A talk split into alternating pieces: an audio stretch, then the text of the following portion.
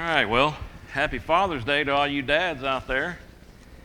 And uh, hope you get to spend a little time with your kids. And if your dad's still still among the quick, uh, hope you get to spend a lot of time with them.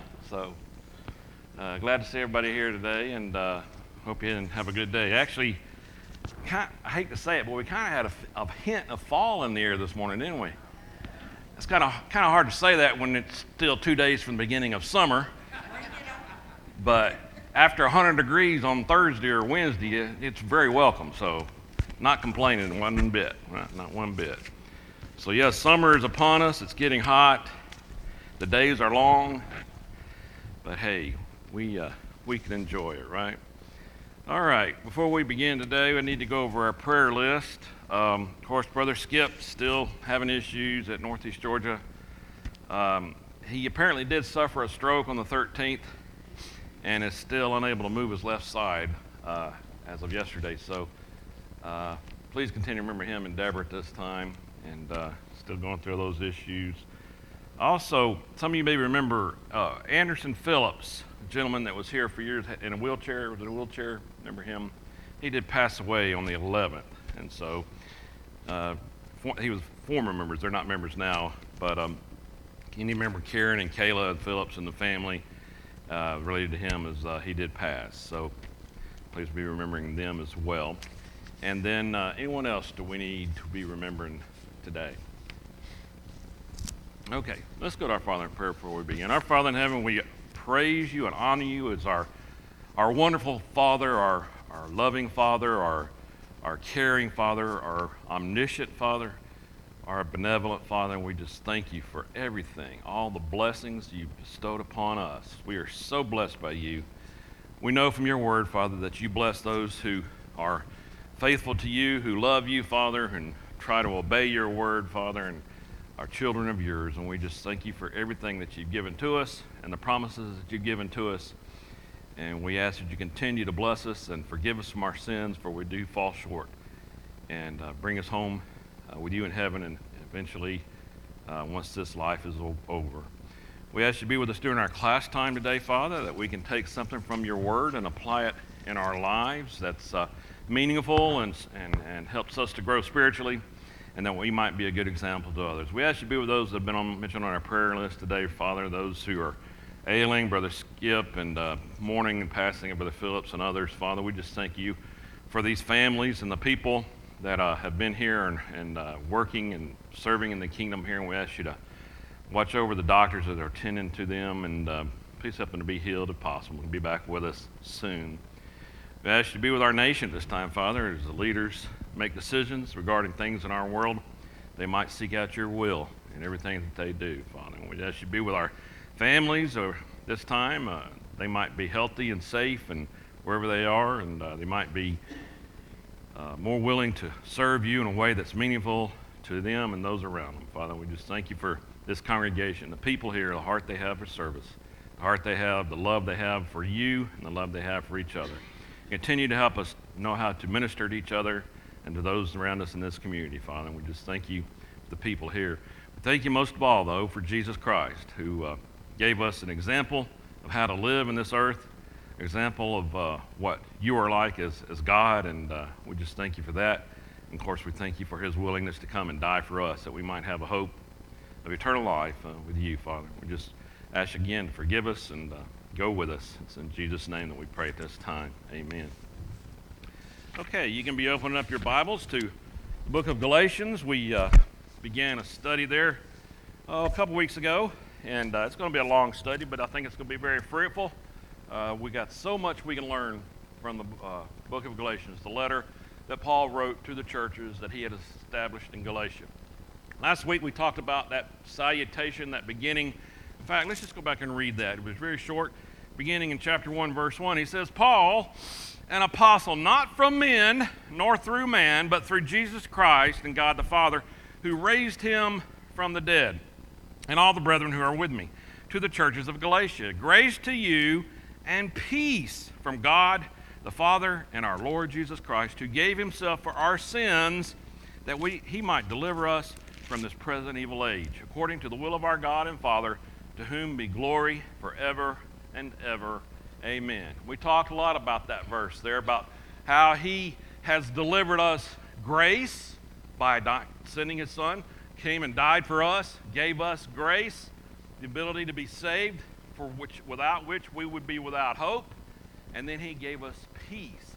He delivered them from this present age, and we talked a lot about how he delivers us from this present evil age. You know, we, we said we, we, we look at the world today and we think, man, it's just going to pot, right? It is evil. There is stuff going on in this world so ungodly. Man has fallen so far from grace, right? But yet this was going on in the first century too. It's nothing new. Solomon said in Ecclesiastes, there's nothing new under the sun, right? Sin has always been sin. Things that are going on today were going on then. And Paul writes to the church in Galatia, he says, he has delivered us from this evil age. And we talked about how that was. For one, he delivers us from sin. We have freedom from that slavery to sin. We have freedom from temptation. He gives us an out, right? We have ability to avoid temptation. And he sent Jesus, and one of the things that Jesus experienced while he was here was temptation. You say, well, he was God, he was not tempted. No, no, no, he was in the flesh. He was tempted just as we are. I know that's hard to fathom, isn't it? Jesus wasn't really tempted. He's God. No, Scripture says he was man, and he was tempted just like we did. He, he actually struggled with something, believe it or not, without sin, of course, but he was tempted. And then we see how he talks about we are delivered from this world, this world that's passing away, right? And we have that promise of eternity with him. So we talked a lot about that. Talked a lot about the fact that he is our God, he is our Father, and it's appropriate to talk about that today, right? On Father's Day, he is our ultimate Father. He is the example of what a father should be. And I know you all had a father, or maybe some of you didn't have a father in your home, I don't know, but you had a father, right? Somebody um, begat you, I guess you could say. And maybe you didn't have the best example of a father.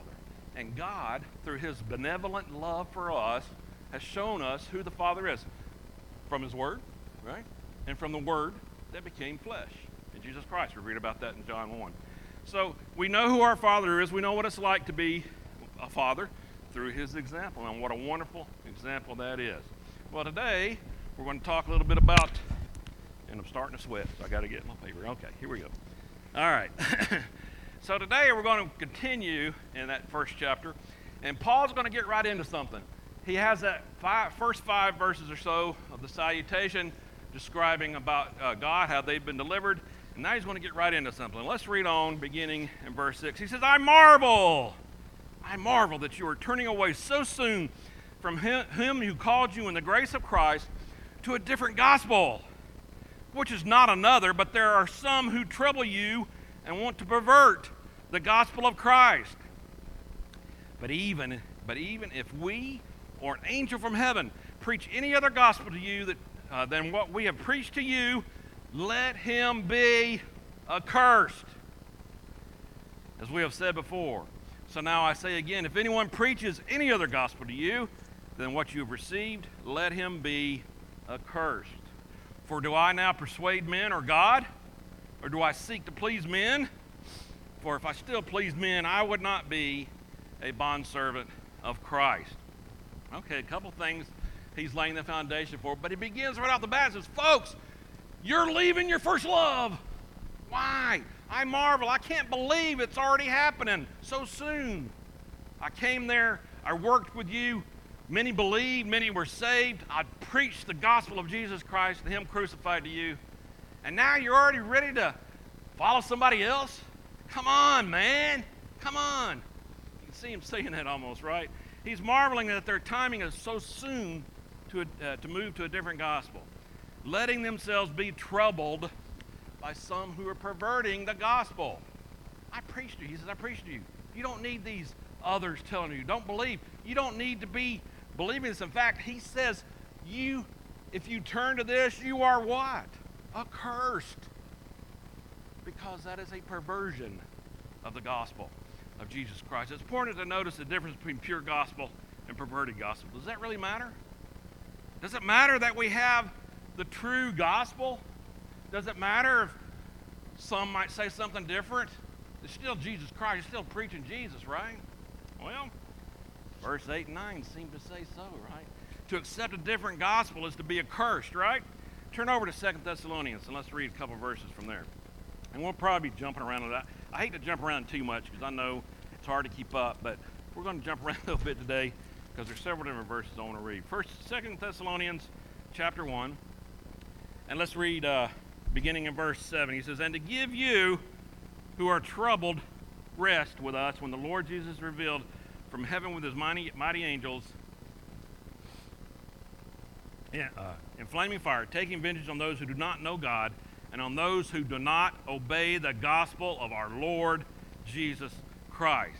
You see, Paul is saying, I preach to you the gospel. Don't listen to those who are trying to pervert it, right? Don't listen to those, because you will be accursed. So today we need to be just as concerned about that, don't we? Does it really matter, right? Does it really matter that someone's preaching something a little different? He's still preaching Jesus Christ, right? I mean, these folks were saying, okay, yeah, I believe in Christ, but you got to do these other things. These other things that Paul said, no, no, no. Didn't preach that part. That's a perversion. Well, what are some of these things that we need to be concerned about? What are some of these perversions that we can know about? At least at least four I, we can talk about. There are at least four. There's that gospel that we're just reading about here that he's talking about being preached, that gospel of faith plus the law of Moses. The law, right? That's what was going on here. Turn over to Acts chapter fifteen, and let's read about the council that occurred because of this. Acts fifteen, and we'll begin in verse... Uh, Verse five, verse one. Acts fifteen, verse one. And it says, "And certain men came down from Judea and taught the brethren, unless you are circumcised according to the custom of Moses, you cannot be saved." Really? "Therefore, when Paul and Barnabas had no small dissension and dispute with them, they determined that Paul and Barnabas and certain others of them should go up to Jerusalem to the apostles and elders about this question. So being sent on their way by the church, they passed through Phoenicia and Samaria, describing the conversion of the Gentiles.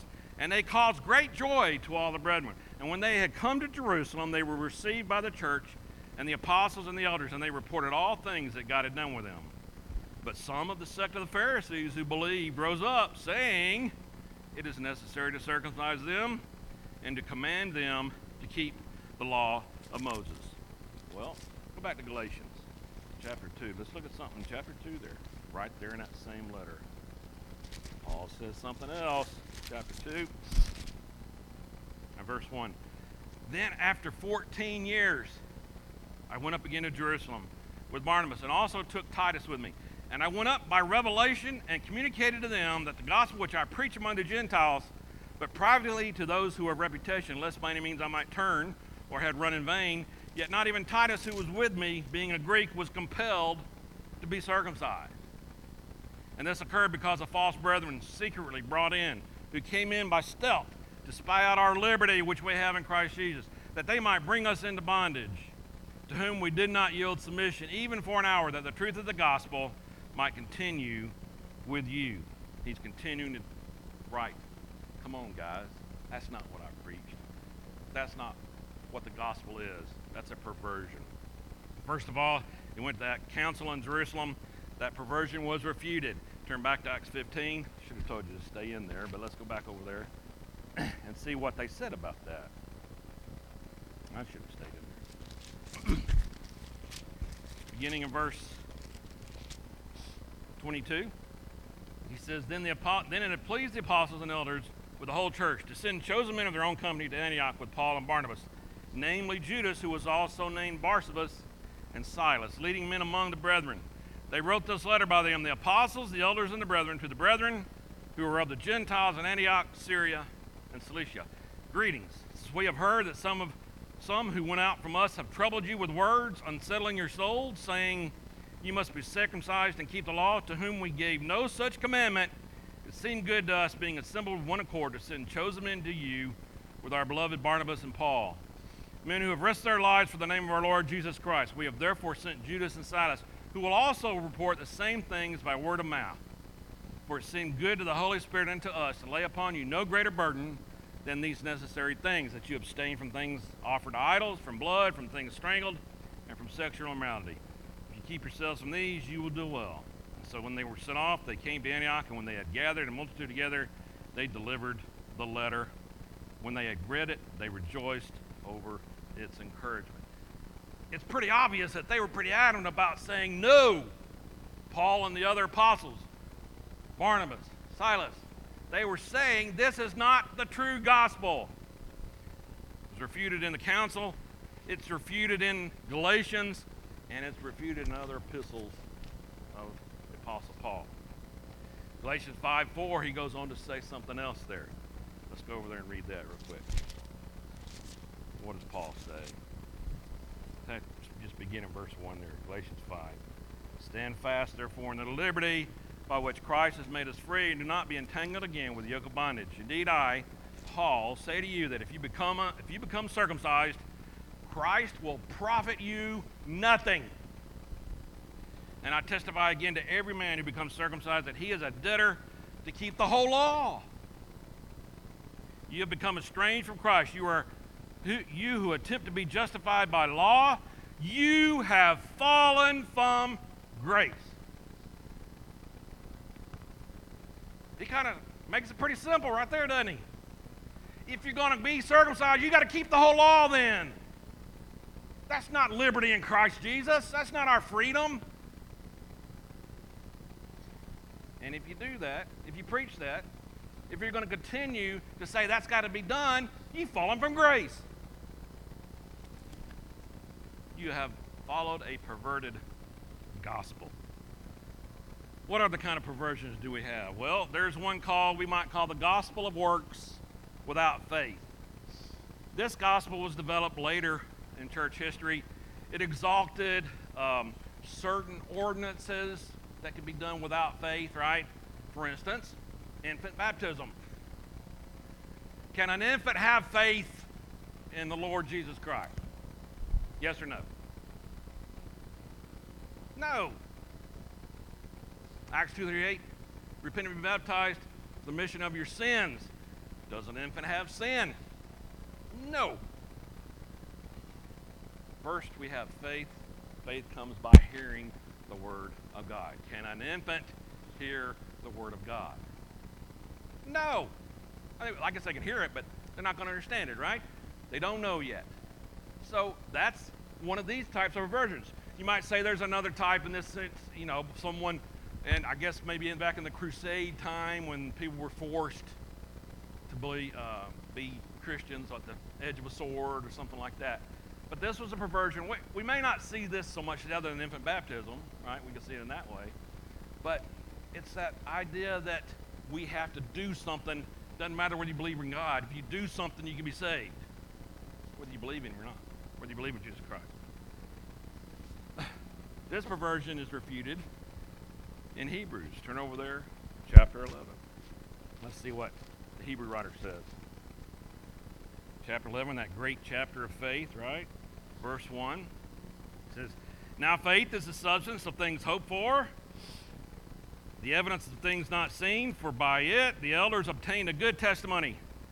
By faith we understand that the words were framed by the word of God, so that the things which are seen were not made of things which are visible. By faith, Abel offered to God a more excellent sacrifice than Cain, to which he obtained witness that he was righteous, God testifying of his gifts, and through it, being dead, still speaks. By faith, Enoch was taken away, so he did not see death, and was not found, because God had taken him. For before he was taken, he had his testimony that he pleased God. But without faith, it is impossible to please him.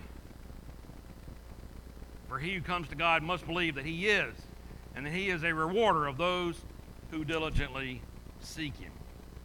There it is, plain black and white right there, right? Possible to please him. Of course, John eight twenty-four talks about, the Lord talks about our faith, how it's believing in God, keeping the commands, and so forth. It is the faith of a working God that results in a new life. We talked about that when we studied Colossians, right? How we, through baptism, we are raised to newness of life. Not anything that we did. It's the work of God. He raises us to new life. We are dead to our sins, raised to newness, cleansed by the blood of Christ to walk in newness of life. All right. And that one's something we probably don't really deal with other than someone who's, I don't know, maybe say he's a Catholic person that has infant baptism or some other, you might see that. And that's one way right there to refute that. I mean, that one is not so hard for me to see, right? Some people don't get it, I guess. But that's easily refutable. All you got to do is go to Hebrews as far as I'm concerned. There's another one, the gospel of good works only. This perversion is where people have the idea, as long as you're basically a good person, you will be saved. You ever heard that one before? Oh, yeah. I know you have. If you've ever had a discussion with someone at work or maybe back in school who was not a Christian, who didn't see the need to be saved, would say, yeah, I believe in God. They might say, yeah, I'm a Christian. But I think, you know, as long as you're a good guy, you're going to heaven, right? Yeah. Or if you ever had a discussion with someone and say, you got to believe in Jesus Christ, him crucified. They say, well, I don't know, my grandmother was so loving. I don't know that she was ever a Christian, but I can't imagine her not being in heaven right now. She was such a good person. You ever heard that one? Yeah. They don't get it, guys. It does not get it. That's a perversion of the gospel. To about Acts chapter ten. Let's just read about some folks who kind of were in that same boat there. Acts chapter ten, verse one. There was a certain man in Caesarea called Cornelius, a centurion of what was called the Italian regiment, a devout man, and one who feared God with all his household, who gave alms generously to the people and prayed to God always. About the ninth hour of the day, he saw clearly in a vision an angel of God coming in and saying to him, Cornelius. And when he observed him, he was afraid and said, What is it, Lord? So he said to him, Your prayers and your alms have come up for a memorial before God. Now send men to Joppa and send for Simon, whose surname is Peter. He is lodging with Simon a tanner, whose house is by the sea. He will tell you what you must do. Turn over to chapter eleven. Now the apostles, actually let's start in uh, chapter four, uh, verse four, chapter eleven, verse four. He says, But Peter explained it to them in order from the beginning, saying, I was in the city of Joppa praying, and in a trance I saw a vision, an object descending like a great sheet, let down from heaven by four corners, and it came to me. When I observed it intently and considered, I saw four-footed animals of the earth, wild beasts, creeping things, and birds of the air. And heard a voice saying to me, Rise, Peter, kill and eat. But I said, Not so, Lord, for nothing common or unclean has at any time entered my mouth. But the voice answered me again from heaven, What God has cleansed you must not call common. Now this was done three times, and all were drawn up and again to heaven. At that very moment, three men stood before the house where I was, having been sent to me from Caesarea. And then the Spirit told me to go with them, doubting nothing. Moreover, these six brethren accompanied me, and we entered the man's house. And he told us how he had seen an angel standing in his house, who said to him, Send me into Joppa and call for Simon, whose surname is Peter, who will tell you words by which you and your household will be saved. Cornelius, devout man, giving alms to God, had not obeyed the gospel. He was not saved. Oh, he was a good man. He was a devout man. He wasn't saved. Many other examples, right? What about the three thousand on the day of Pentecost? Acts two says, There were many Jews in Jerusalem to observe peace, Pentecost. Devout men. What about the Ethiopian eunuch? Acts eight. Went to Jerusalem to worship. What about Lydia? Remember Lydia of Thyatira, seller of purple? She was out worshiping God. But she didn't know the gospel. How about Paul himself? Acts twenty-two, Paul says, he was zealous for the Lord. He had been trained at the feet of Gamaliel, right? Very big-time actor in the persecution of the Jews. I mean, of the Christians. He was a Jew, Jew of Jews. But he wasn't saved until he obeyed that gospel. We cannot be saved by good works. Ephesians two, eight and nine. By faith we are saved through grace. That not of itself. That not of works, but unless anyone's a boast, right? It's not good works. That's a perversion of the gospel. It's a common one, a, pop, a, a popular one today. Yes, sir.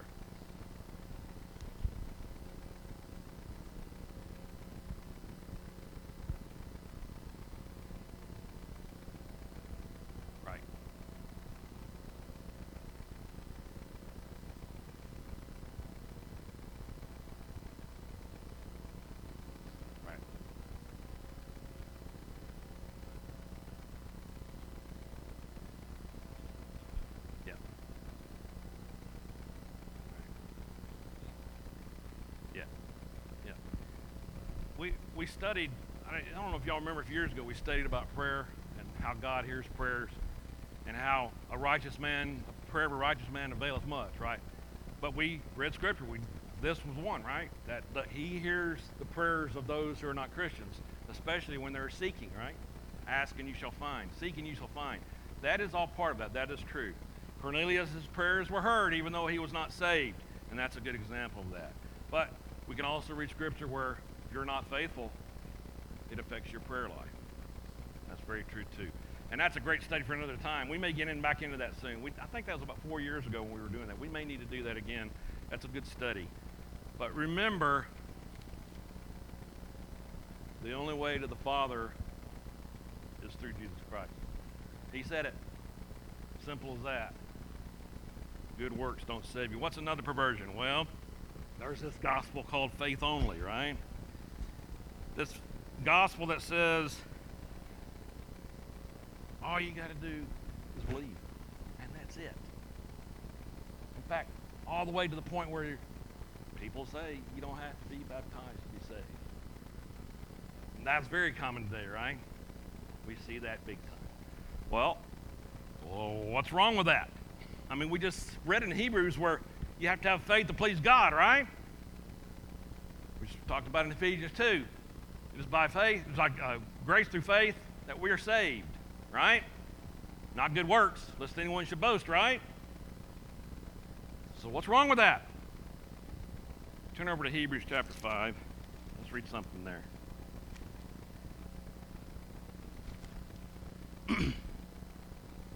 Hebrews chapter five, and verse, beginning verse seven. It says, who in the days of his flesh, when he had offered up prayers and supplications with vehement cries and tears to him, who was able to save him from death and was heard because of his godly fe- fear. Though he was a son, yet he learned obedience by the things which he suffered. And having been perfected, he became the author of eternal salvation to all who obey him. Do we have people today who say, I believe in God, I go to church, but then you see them out there in the world, and they're following all the junk in the world, right? They got kids who are shacking up before they get married. They don't have qualms about going out and partying with everybody and, you know, getting drunk or whatever. All that stuff is okay, right?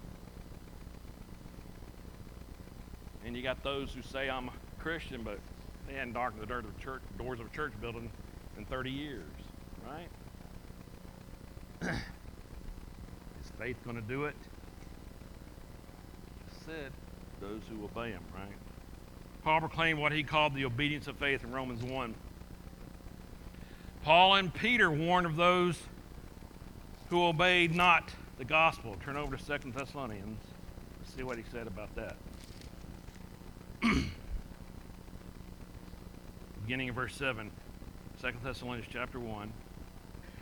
And to give you who are troubled rest with us when the Lord Jesus, who is revealed from heaven with his mighty angels in flaming fire, taking vengeance on those who do not know God and on those who do not obey the gospel of our Lord Jesus Christ. There's that obedience thing again. But we just said works don't save you, right? Well, many have trouble with discerning the difference between works of merit from works of God. What do I mean by that? John six. Let's turn over there.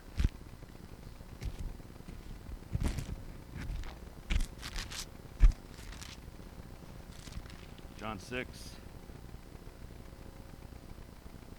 verse twenty-eight. Then they said to him, "What shall we do that we may work the works of God?" Jesus answered and said to him, "This is the work of God, that you believe in him and whom he sent." Hmm. Turn over to Romans ten. Let's see about what he says there.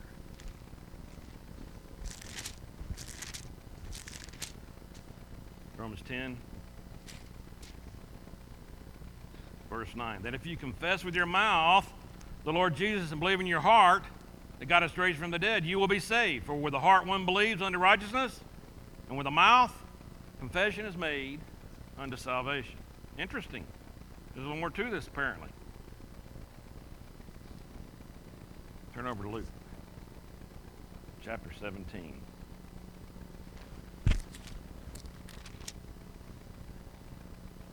Verse ten. So likewise, when you have done all those things which you are commanded, say, "We are unprofitable servants. We have done what is our duty to do." Works of merit do not save you. You can't do enough work to save yourself. It's impossible. The only way you were saved is through the blood of Jesus Christ. Had to happen. God had to do it. Yes, ma'am.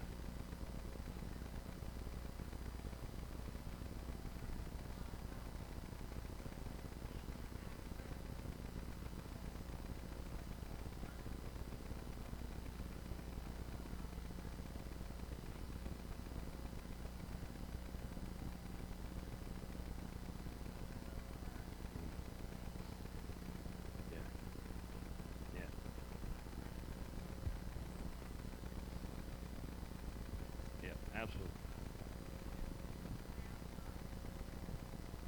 Yeah.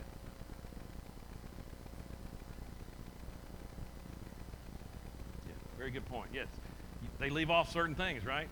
They leave off the parts about, oh, well, you got to obey the commands. You got to do these things because of why? What the Father did for you. And these things are not works of us. It's not works of merit that save us. You may have heard many say that baptism is a work, right? And they use that to make an excuse to say it's not necessary unto salvation, right? And I say to you, baptism is not a work of man, not a merit, not of merit. It's a work of God. That's what we're talking about here. There's a difference. In our lives, through our obedience, we receive that grace. We are not saved to just sit in the pew. We are not saved to just live out our lives and exist. We are saved to do the works of God. And through him, through that, he is glorified, right? Turn over to James chapter two. Whenever I have to talk about this with someone, James is always the best place to go. Right?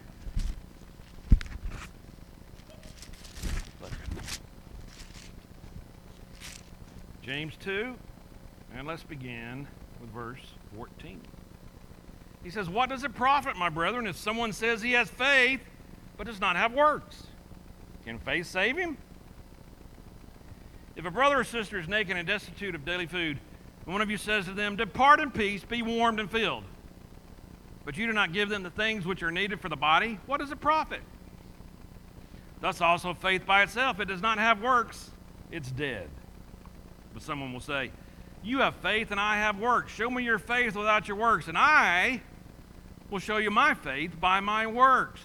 You believe that there is one God, you do well. Even the demons believe and tremble.' But do you want to know, O foolish man, that faith without works is dead? Was not Abraham, our father, justified by works when he offered Isaac his son on the altar? Do you see that faith was working together with his works, and by works faith was made perfect? And the scripture was fulfilled, which says, 'Abraham believed God, and it was accounted to him for righteousness, and he was called the friend of God.' You see that a man is justified by works, not by faith only." Now, is James telling you right there you got to work your way into heaven? Absolutely not. Go back and read that, what he talked about Abraham. And by the way, when I've had discussions with this with people, you know what gets thrown in my face first? Romans, when it says Abraham believed and that was accounted unto him as righteousness. I get thrown, that's thrown in my face all the time. They always use that one. But read what James says about that. Was not Abraham our father justified by works when he offered his son Isaac on the altar? Do you not, do you see that faith was working together with his works, and by works faith was made perfect? It wasn't just the faith. Yeah, he had to believe. But that work that was produced through his obedience perfected it, completed it. That's how he showed that faith, and thus he was counted righteous. So anybody that tells you you can just believe and that's it, you don't have to do anything, is, a per, is perverting the gospel. And don't get me wrong, I'm not preaching a works salvation here, and you'll hear that too. You Church of Christ folks, y'all preach work salvation. No, I'm preaching you are saved by grace through faith. That not of works, as you should boast. But through my works, you will see my faith. And that, because of that, it will be counted unto me and you as righteous.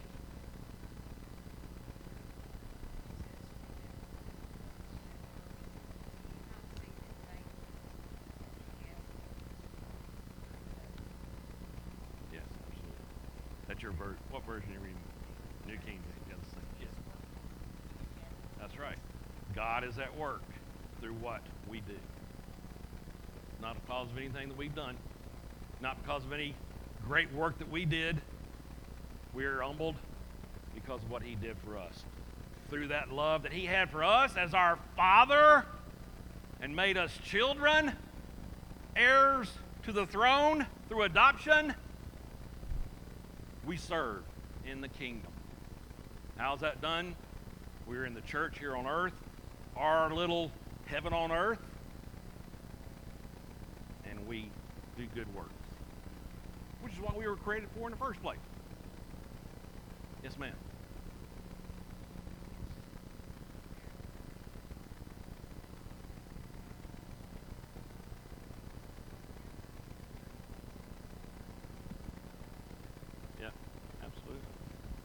David says, yeah, even the demons believe, right?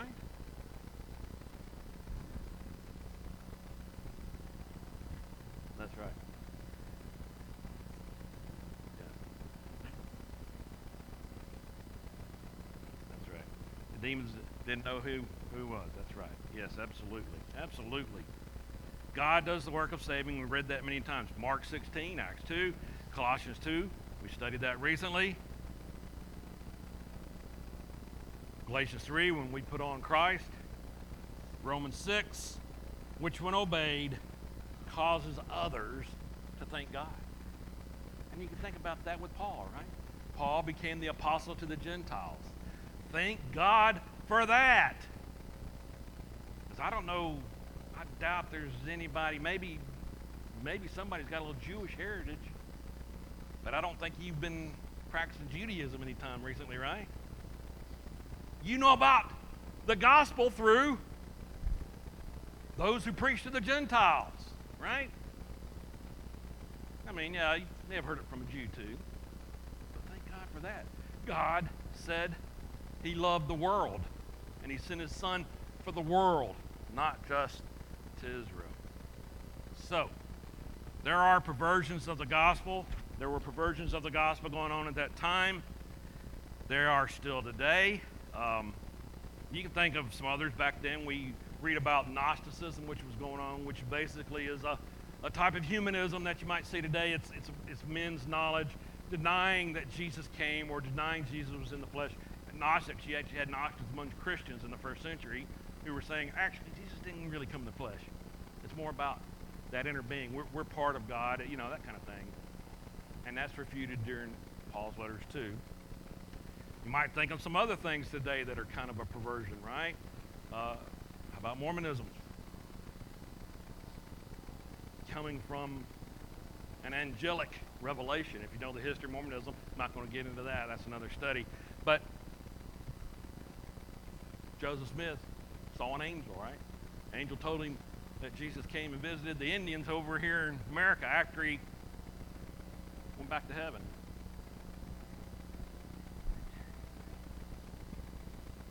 Even if an angel. Yeah, exactly. We need to be careful to receive the gospel preached by the apostles. Not even an angelic revelation should be something we should pay that attention to. If it doesn't match what we read about in here,